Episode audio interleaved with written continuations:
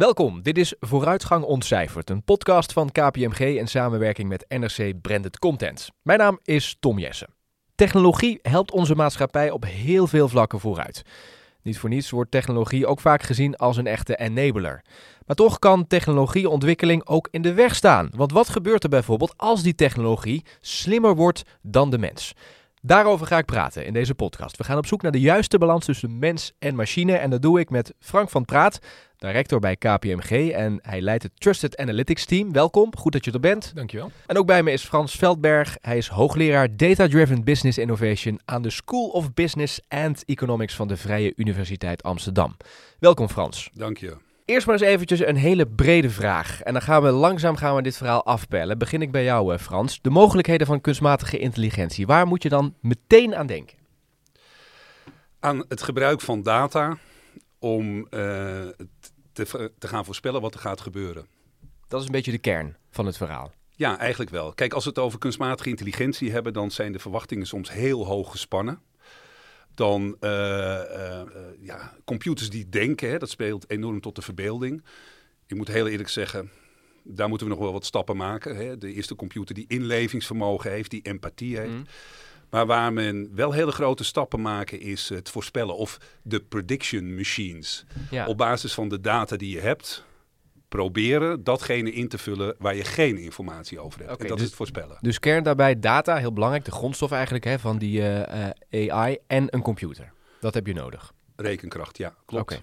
Ik denk nog één ander punt, om daar toch al gelijk even op aan uh, te vullen, is dat ze eigenlijk een soort van taken steeds meer kunnen gaan overnemen. Dus dat je ziet dat uh, een bepaalde van, een mate van autonomie wordt toegekend aan zo'n systeem. Dat is ook nog wel een kenmerk wat bij AI-systemen ook heel erg speelt. Oké, en waarom noem je die precies? Want we hebben dus dat, is, dat gaat verder dan alleen maar voorspellen. Het betekent ook voorspellen en dan misschien ook wel wat je voorspelt uitvoeren. Ja, dus daar heb je natuurlijk verschillende gradaties in. Je kan dat, uh, die voorspelling ook nog laten beoordelen door gewoon een mens, een individu. Dat is wat je nu nog veel ziet gebeuren. Gelukkig maar, zou ik bijna willen ja. zeggen. Um, maar je ziet ook steeds meer dat op basis van zo'n voorspelling eigenlijk direct een bepaalde handeling kan worden verricht. Noem eens een voorbeeld. Um, nou ja, uh, je ziet bijvoorbeeld in de auto's um, uh, die eigenlijk voorspellen of er misschien een ongeluk gaat gebeuren en dan zelf op de rem trappen. Uh, dat wordt eigenlijk voor jou gedaan. mij werd afgeraden bij het bestellen van een nieuwe auto om die functie te nemen, omdat dat heel vervelend kan werken. Ja. Maar daar zie je dat een auto eigenlijk voorspelt van, hey, hier kan wel eens een ongeluk gaan plaatsvinden. Ik ga alvast voor jou remmen. Mm. Nou, daar zie je dus een voorspelling. Maar je ziet dus direct ook dat er een handeling wordt ondernomen zonder dat daar eerst nog een mens op van invloed uh, is. Nou hoor ik veel over kunstmatige intelligentie en jullie waarschijnlijk ook en jullie zijn er ook mee bezig. Dus uh, ongetwijfeld dat jullie daar veel over horen. En uh, mensen vertellen me allemaal wat de revolutie van de mobiel was een paar jaar geleden. Dat is de komende tien jaar de revolutie van kunstmatige intelligentie. Dit gaat ons leven op zijn kop zetten. Ben je het daarmee eens, Frans? Ja, en de Wetenschappelijke Raad voor het Regeringsbeleid heeft vorige week een rapport uh, uitgebracht. En daar wordt gezegd van ja, artificial intelligence gaat ons leven echt veranderen. En als jij het dan hebt over die mobiele telefoon, het rapport zegt ook van het is een systeemtechnologie geworden. En een systeemtechnologie is zo doordrongen in ons, uh, uh, in ons dagelijks leven dat hij daar heel veel invloed op uit gaat oefenen. En dan maak ik graag de analogie, zoals ook in het rapport wordt uh, genoemd, naar elektriciteit. In eerste instantie was elektriciteit iets wat op kleine schaal werd toegepast. Maar op een gegeven moment kregen we de grids, hè, dus de energienetwerken, kwam op grote schaal toegankelijk en daardoor ook veel goedkoper. En als iets goedkoper wordt, is het overal. Ja. Data is overal. Rekenkracht kost bijna niets meer. En dan zie je dus ook dat het onderdeel gaat worden van ons dagelijks leven. Op dezelfde manier als dat elektriciteit dat is, uh, is geworden. Dus ja, ik ben het ermee eens dat dit, uh, wat we dan ook wel noemen, een game-changing technology is. Ja, wat is dan die, uh, Frank, die game-changing, dat game-changing element in die AI? Um, nou ja, gewoon de, de ontzettend grote toepassingsmogelijkheden, denk ik. Dus eigenlijk in alles wat wat we nu doen als mensen, daar kun je wel een bepaalde vorm van kunstmatige intelligentie aan toe, uh, toevoegen of ter vervanging voor ja. iets inzetten. Dus Ehm, ja, het raakt eh, hoe we werken, het raakt, het raakt ongeveer alles. Precies. Dus, vandaag. Ik vind het ook wel leuk als je dan kijkt naar ondernemers. Er zijn heel veel ondernemers die hier nu mede ook door dit soort rapporten mee aan de slag gaan. Omdat ze denken, hè, als, ik daar nu, als ik daar nu iets mee ga doen, dan ben ik straks eh, nou ja, het mannetje. Hè, want dan kan ik daarvan profiteren. Wat zou jij, ehm, nou ja, ik wil niet zeggen meteen adviseren. Maar wat is jouw visie op wat bedrijven hiermee moeten? Moet je als organisatie iets met AI? Ehm jazeker, uh, je moet iets met AI, maar ehm, ik zou ook niet zomaar ergens beginnen, om het zomaar te zeggen. Um, wat oh, even, eerst even, waarom zou je er iets mee moeten? Nou ja, als het de, een systeemtechnologie is wat de gamechanger gaat zijn voor de komende tien jaar, ja, dan moet je als organisatie relevant blijven. En daar heb je dus ook blijkbaar AI. Belangrijk dus voor, voor de levensvatbaarheid van je bedrijf. Um, dat is misschien wel heel erg stellig uh, gezegd. Er zijn denk ik ook wel organisaties die niet per se nu heel erg op AI moeten gaan inzetten.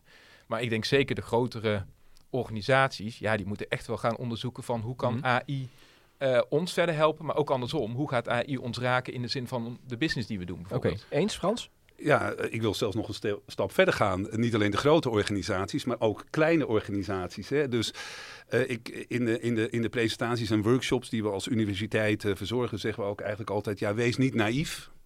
Ook die kleine organisatie. Hè, want waar heb je het dan over? De kleine accountant, bij wijze van spreken? of de, uh, maar bij wijze van spreken ook. Je kunt zelfs zo ver gaan dat de bakker op de hoek daarover na moet gaan denken. Oh ja? Ja, uh, want uh, je moet daarin niet naïef zijn. Kijk, als je ziet dat die big tech organisaties, maar tegenwoordig ook start-ups, hele grote hoeveelheden data verzamelen in een hele hoge mate van detail en daarin proberen te voorspellen wat jouw gedrag zou zijn dan is natuurlijk wel de vraag van, hé, hey, maar wie kan dat het beste voorspellen? Ja. En wat betekent dat voor jouw rol? Hè? En, en dan weer even terug te komen ook op dat rapport van de Wetenschappelijke Raad voor het Regeringsbeleid. Die zegt ook, een van die elementen is positionering. Organisaties moeten erover nadenken, wat zijn de consequenties van artificial intelligence voor ons businessmodel? En daar is dus ja, de, de boodschap, wees niet naïef. Grijp de kansen die data en analytics bieden, maar wel op een verantwoorde wijze. Ja, Frank? Nee, ja, ik uh, in die zin eens. Um, zeker omdat die AI. Nou, het wordt ook toegankelijker gemaakt voor de bakker om de hoek, om het zo maar te zeggen. Dus je ziet steeds meer dat er ook. Ik doe maar even AI als producten worden aangeboden. Ja. Dus dat kun je gewoon kopen, bij wijze van spreken, als bakker. En wellicht kun je daar je voordeel uh, uithalen. Maar even terug naar wat jij net zei. Hè? Want jij zei in de zin van: oké, okay, er zijn organisaties die groot zijn, daar moet je er sowieso over na gaan denken. Maar daar zat ook nog iets in van: oké, okay, je moet eerst eens even goed gaan kijken. Ga ik er wel iets mee doen nu op dit moment? Hè?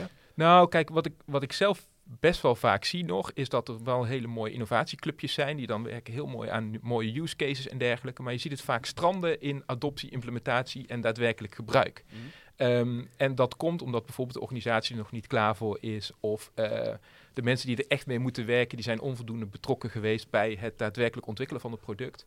En dat bedoel ik eigenlijk meer te zeggen. Dus door één stapje terug te zetten van wat voor waarde gaan we er echt uithalen dan kom je ook ergens. In plaats van we gaan maar zomaar een clubje aan de slag zetten, zet een beetje los van de rest van de organisatie en je mag een beetje gaan kijken wat ze met onze data kunnen doen. Dat, dat zie ik in de praktijk niet werken. Okay. Um, dus dat probeer ik vooral te zeggen. Oké, okay, er zijn natuurlijk ook heel veel uh, nou ja, verhalen over wat gaat AI nou in de toekomst uh, voor ons allemaal betekenen. Uh, ik ben de straat op gegaan en ben zomaar met mensen gaan praten en heb ze hen de vraag gesteld: oké, die computer, wordt die op termijn slimmer dan de mens en welke rol speelt kunstmatige intelligentie daarin? Laten we even luisteren. Nou, mijn verwachtingen zijn dat bedrijven alles over ons te weten gaan komen. En dat ze daarop inspelen. Dus misschien voordat je zelf al weet wat je wil, heeft AI bijvoorbeeld al voor jou bedacht wat jij wil. En dat gaan bedrijven aan je verkopen. Ja, vind ik hartstikke eng. Ik vind het lastig om te beantwoorden waar de technologie naartoe gaat binnen nu en 20 jaar. Maar je ziet dat het nu zo snel gaat. Ik las bijvoorbeeld laatst een verhaal dat uh, de, de blikjes de cola blikjes, die krijgen een andere vorm.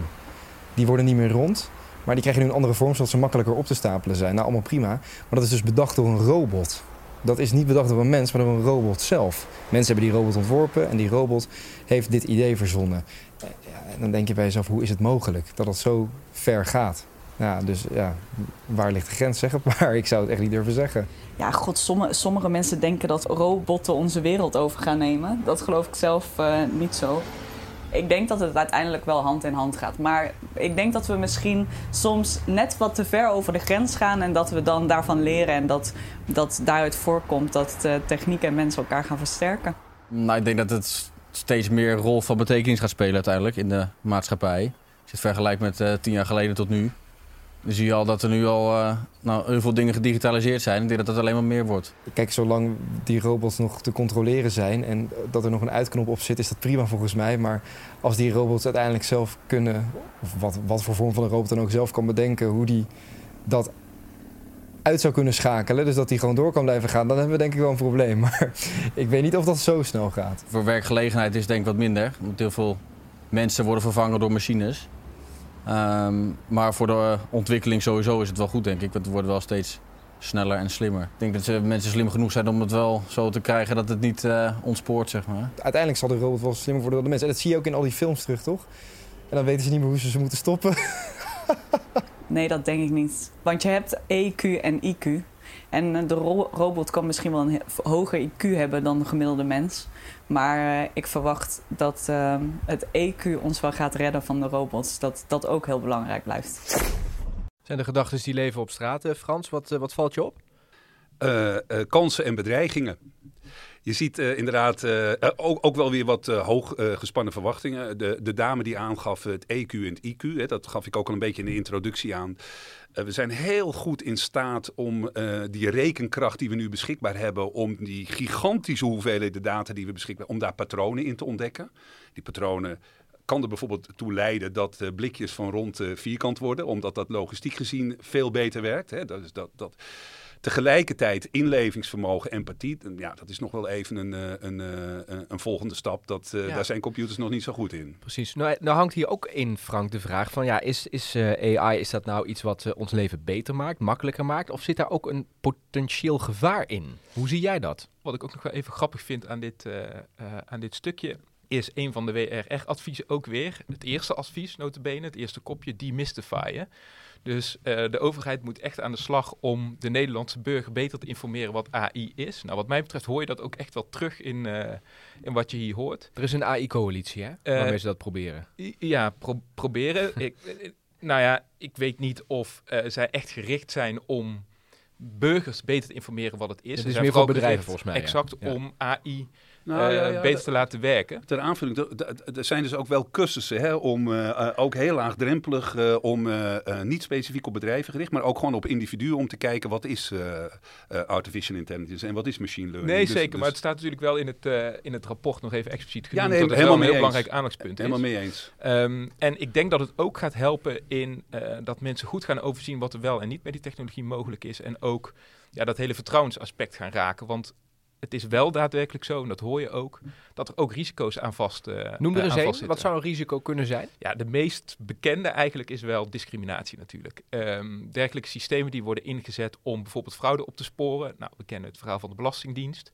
Um, het is bekend dat ze daar ook algoritmes hebben gebruikt. En ja, als je daar bijvoorbeeld data voor gebruikt die nou, in het verleden op een bepaalde manier tot stand is gekomen, kunnen daar patronen in zitten die discriminerend zijn.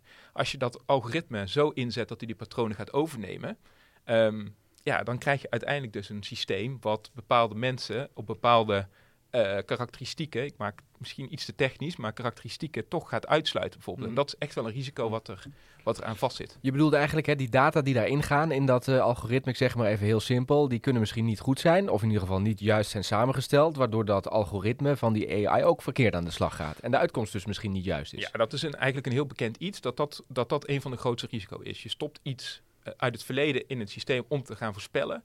Uh, maar in het verleden is die data of onvolledig, of daar zit een bepaalde bias, noemen we dat, een bepaalde vooringenomenheid in. Ja, en zo'n algoritme gaat gewoon die patronen eigenlijk herhalen.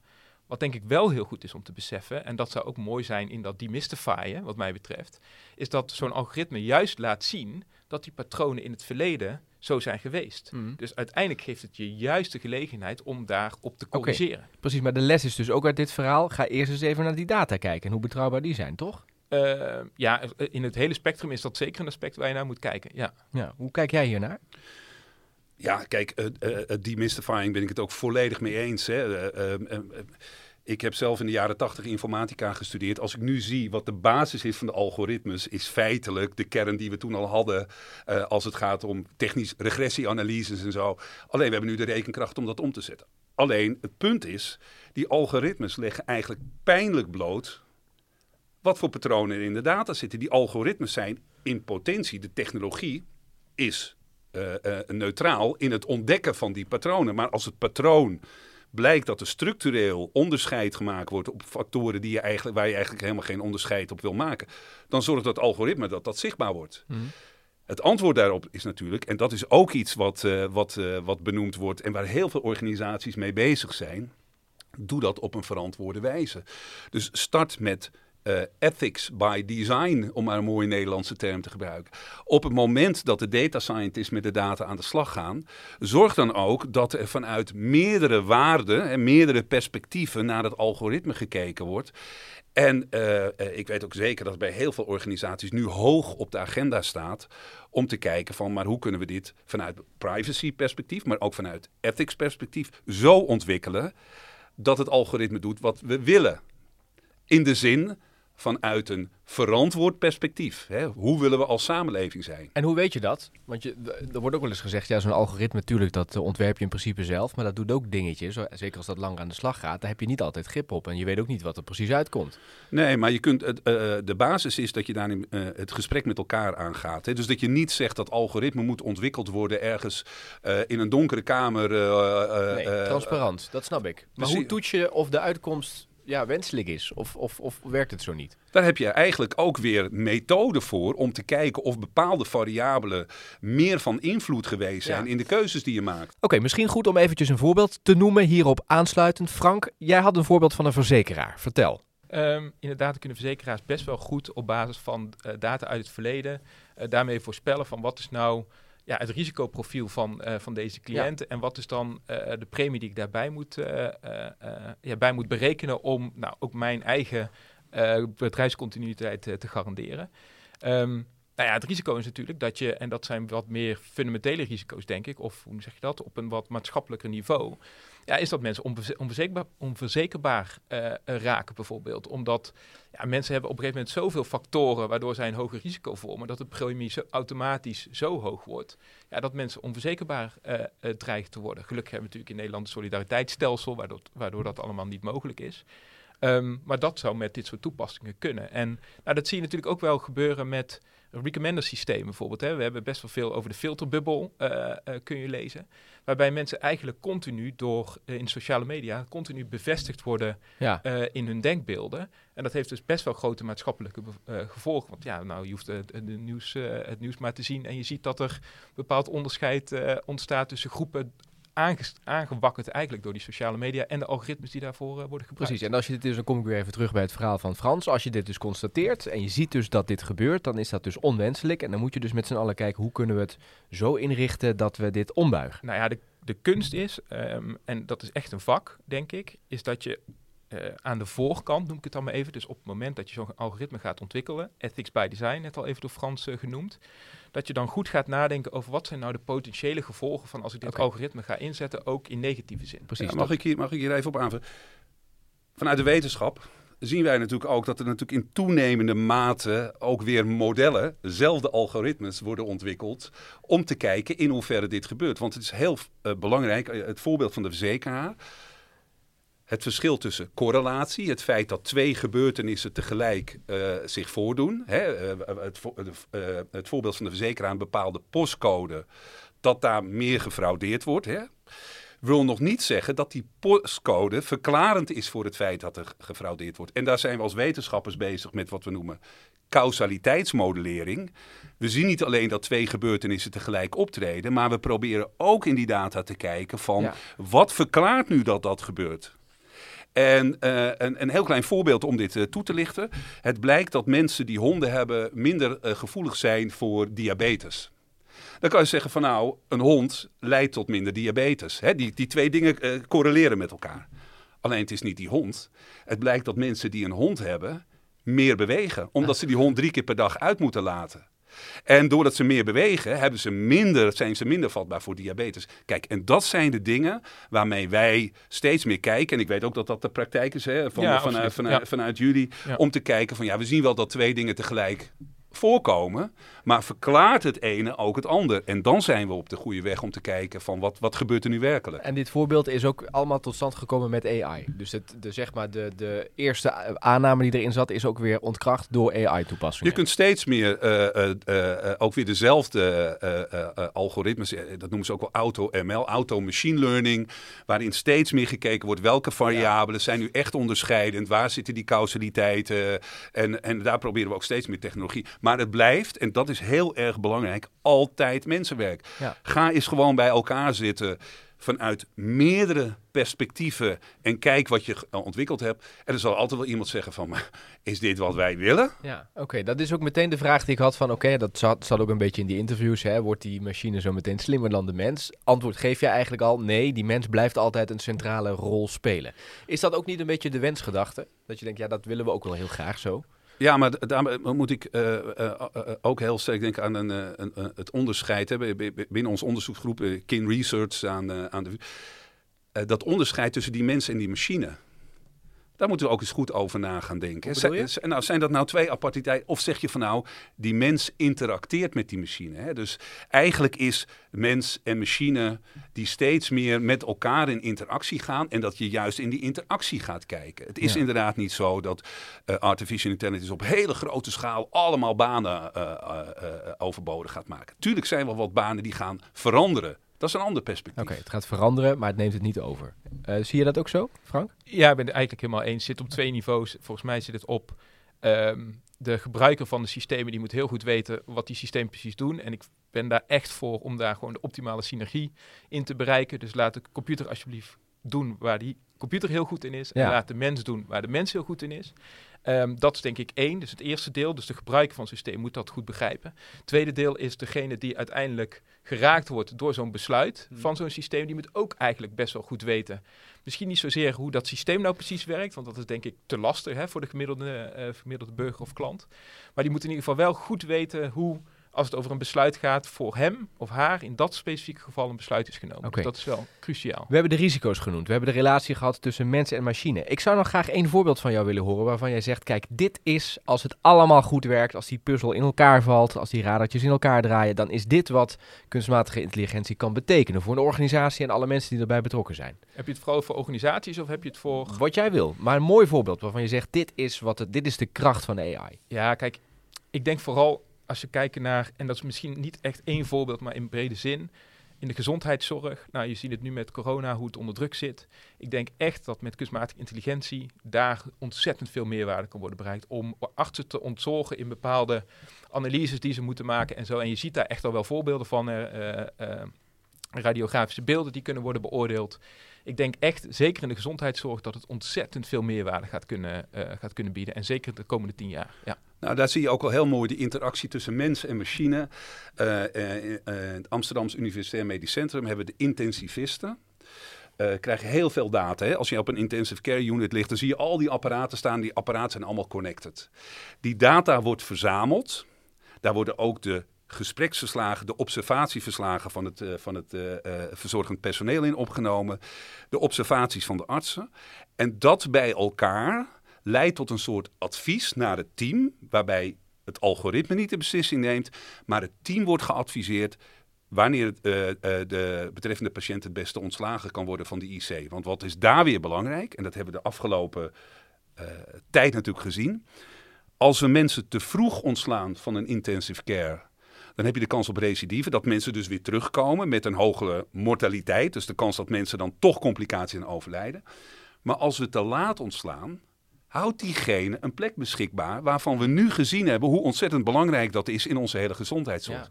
Daar zie je in toenemende mate dat men ondersteund wordt. En nogmaals, de beslissing wordt hier niet door de computer genomen, maar ondersteund wordt in het beslissingstraject. Ja. Dan was ik laatst bij een event met apothekers. Daar ging het, ook, ging het ook over kunstmatige intelligentie. En met name de rol van AI bij die mensen die in die apotheek staan. En die apothekers die dachten, nou weet je wat, het zal allemaal wel. Wij verdienen 4 ton per jaar. Die AI gaat ons vak. Heeft het afgelopen jaren heeft dat de techniek ook niet gedaan. Komende jaren gaat dat ook niet veranderen. Is er ook nog een klein beetje, nou ja, misschien wel koudwatervrees, maar ook een beetje naïviteit, denk jij Frank, bij beroepsgroepen, niet alleen bij deze apothekers, maar ook bij anderen van, het zal allemaal wel? Uh, nou ja, in het geval van de apothekers, er zijn al eh, AI-systemen die echt een goede medicijnbehandeling kunnen voorspellen. Van wat is nou de beste medicatie voor een bepaald, uh, bepaalde patiënt. Nou, daar heb je al de rol van de apotheker. Dus ik denk dat ze zich... Ja, zorgen maken is natuurlijk een groot woord. Want uiteindelijk uh, zijn er altijd mensen nodig die de besluiten moeten nemen en dergelijke. Uh, maar ik denk wel dat er een bepaalde vorm van naïviteit heerst. En dan komen we ook wel weer terug op het punt wat we eerder hebben geraakt. Die dat demystifyen. Um, ik denk wel dat het belangrijk is dat mensen in ieder geval gaan begrijpen wat die technologie een beetje doet. Okay. Zodat ze kunnen inschatten wat betekent het ook voor mij. Want we hebben het over bedrijven gehad. Hè? Het is belangrijk voor een bedrijf om te, te gaan onderzoeken wat en gaat start AI dat voor mij dan? betekenen. Want ik snap wat je zegt, maar waar start dat dan? Want ik kan me ook voorstellen dat je denkt, ja, waar moet ik in hemelsnaam beginnen? Hè? Ik denk dat het een uh, lange termijn uh, iets is. Dus ik denk dat het gewoon onderdeel moet zijn van uh, het curriculum op school. Dus op de basisschool en dergelijke. En dan komt vanzelf wel... Oké, okay, maar als ik die basisschool al voorbij ben en ik ben nu, ik zit nu in mijn bedrijf en ik denk van ja, wat, wat kan ik hier, maar hoe kan ik morgen beginnen met, met iets wat hiermee te maken heeft? Wat is dan de eerste stap? Um, nou ja, Frans gaf het ook al even aan. Er zijn gewoon cursussen, volgens mij de nationale AI-cursus heb je denk ik, dat google je. Dus dat typ je in op Google en dan kom je vanzelf op de link en dan kun je een beetje gaan verdiepen in wat nou AI daadwerkelijk is. Ik zou ook nog even naar deze podcast luisteren, daar leer je ook even wat van. Um, nou ja, op die manier eigenlijk, maar daar ja. kun je gewoon echt wel beginnen. Dus en, je verdiepen erin. Ja, maar uh, ik vind het wel van belang. Uh, vooral voor organisaties moet je vanuit twee perspectieven kijken. Wat je nu ziet is dat er in toenemende mate data, analytics, kunstmatige intelligentie wordt gebruikt om de bestaande processen te verbeteren. Moet je absoluut doen, want datgene wat je doet moet je voortdurend beter doen. Wat ik ook zie dat er te veel organisaties het oog verliezen, en dat is dat wees niet naïef, voor de innovatie met data en analytics. Dus het ontwikkelen van nieuwe producten en diensten. Dus naar organisaties geven altijd mee als takeaway. Eén, durf ook wat te experimenteren hierin. Dus kijk niet alleen hoe kan ik mijn bestaande processen verbeteren, maar denk ook eens na wat betekent data en analytics voor mijn klantrelatie bijvoorbeeld. En durf daarin te innoveren. En het tweede takeaway die ook heel erg belangrijk is, uh, maak dat je onderdeel bent van de juiste ecosystemen. Want ik begrijp wel het punt wat Frank ook uh, uh, aan het begin benoemde. Kijk, de bakker op de hoek, die heeft een grote vraag. Waar, waar moet ik nu beginnen? En die gaat niet een data scientist ja. inhuren om te... Tegelijkertijd is het wel zo dat de keuze voor datgene wat wij eten... in toenemende mate door de dataslurpers bepaald wordt. Mm. Hè? Dus de Facebooks en de, en de Amazon, ja. maar ook de bols van deze wereld. Dus sluit je aan bij een platform, wil je eigenlijk zeggen ook? Nou, nee, want niet in de blind een platform want dan kan je zeggen van we hebben een aantal platformen, sluit je daarbij aan. Nee, zorg dat jij bijvoorbeeld eens met de winkeliersvereniging, hè, als we dan weer dat kleine hebben, ja. Bij elkaar gaat zitten en met elkaar het gesprek aangaat en zegt van god, maar wat betekenen die data eigenlijk? Wat betekent eigenlijk het feit dat een bol.com zoveel data over onze klanten en onze omgeving verzamelt, dat die straks sturend kan zijn of die mensen nog naar onze winkel toe maar komen. Maar is dat voldoende? Je zou toch juist met bol.com aan tafel moeten gaan zitten, want niet die winkeliers bepalen wat de behoefte is van de klant, maar die uh, bol.com. Vandaar zit die consument. Ja, maar dan moet je dus wel weer even over, goed over na gaan denken. Wat is mijn positioning daarin? Want uh, uh, Bol die wil natuurlijk heel graag al die klantrelaties overnemen. Die wil daar in de regie komen. En dan is het van tevoren wel goed om erover na te denken. Wil ik als bakker zelf nog weten dat als mijn klant binnenkomt zegt... hé hey joh, je bent vorige week op vakantie geweest, wat ontzettend leuk dat dat gebeurt. Of zeg je van nee, die klant is naar mij toegestuurd door Bol. Wil je dat? Oké. Okay. Slotwoord, Frank? Ja, ik heb er eigenlijk niet zo heel veel op aan te vullen. Uh, ik kan me voorstellen dat het voor zo'n winkeliersvereniging nog wel moeilijk is om dat dan helemaal te overzien. Hè? Dus ik zou dan uh, kijken of, of zij iemand hebben in hun eigen omgeving die er wat meer vanaf weet, die dan even zo'n gesprek ja. kan, uh, kan voeren. Ik kan me voorstellen dat dat best wel existentieel aanvoelt om dat soort inzichten te verkrijgen. Maar dat kun je volgens mij best wel praktisch maken, want je hebt altijd wel mensen die daarbij bij kunnen helpen. Um, ja, denk ik, het belangrijkste ook nu naar aanleiding van alles wat we hebben bespro besproken, is echt die ja, die synergie noem ik het maar even tussen mens en machine. Uh, en niet denken dat robots, uh, wordt heel veel ook in het stukje wat we eerder hoorden, heel veel naar robots gerefereerd. Dat is toch een beetje het utopische beeld wat mensen hebben. Als je het over AI hebt. Terwijl, ja. ja, robots, ja, dat is misschien wel iets heel anders. Daar zit AI in, maar een robot is niet AI. Um, dus ik denk, ja, uh, gewoon zorgen dat, dat mensen begrijpen wat, okay. het, wat het is. Ja, en, en misschien nog als start ook met het waarom. We zien te vaak dat men vanuit het hoe. Er is nu een nieuwe technologie, daar moeten we iets mee. Het is een systeemtechnologie, die gaat veel veranderen. Maar koppel het constant aan de vraag waarom. Ja. En dat tegelijkertijd het waarom, wat en hoe constant in die hele reis goed met elkaar beschouwen. We zijn nog niet uitgepraat. We moeten zeker nog een keer een vervolgaflevering maken wat mij betreft, want er is nog veel meer over te vertellen. Maar voor nu zit de tijd erop. Ik dank jullie wel voor dit gesprek. Fijn dat jullie er waren. Frank van Praat van KPMG, fijn dat je er was. Graag gedaan. En uh, Frans Veldberg van uh, de Vrije Universiteit Amsterdam, fijn dat je hier was. Graag gedaan. Dit was Vooruitgang Ontcijferd, een podcast van KPMG in samenwerking met NRC Branded Content. Kijk ook op nrc.nl slash brandedcontent slash KPMG voor meer verhalen over vooruitgang en de blik op de toekomst. En luister ook naar de andere podcasts in deze reeks. Dat doe je via je favoriete podcast app. Dankjewel voor het luisteren en heel graag tot de volgende keer.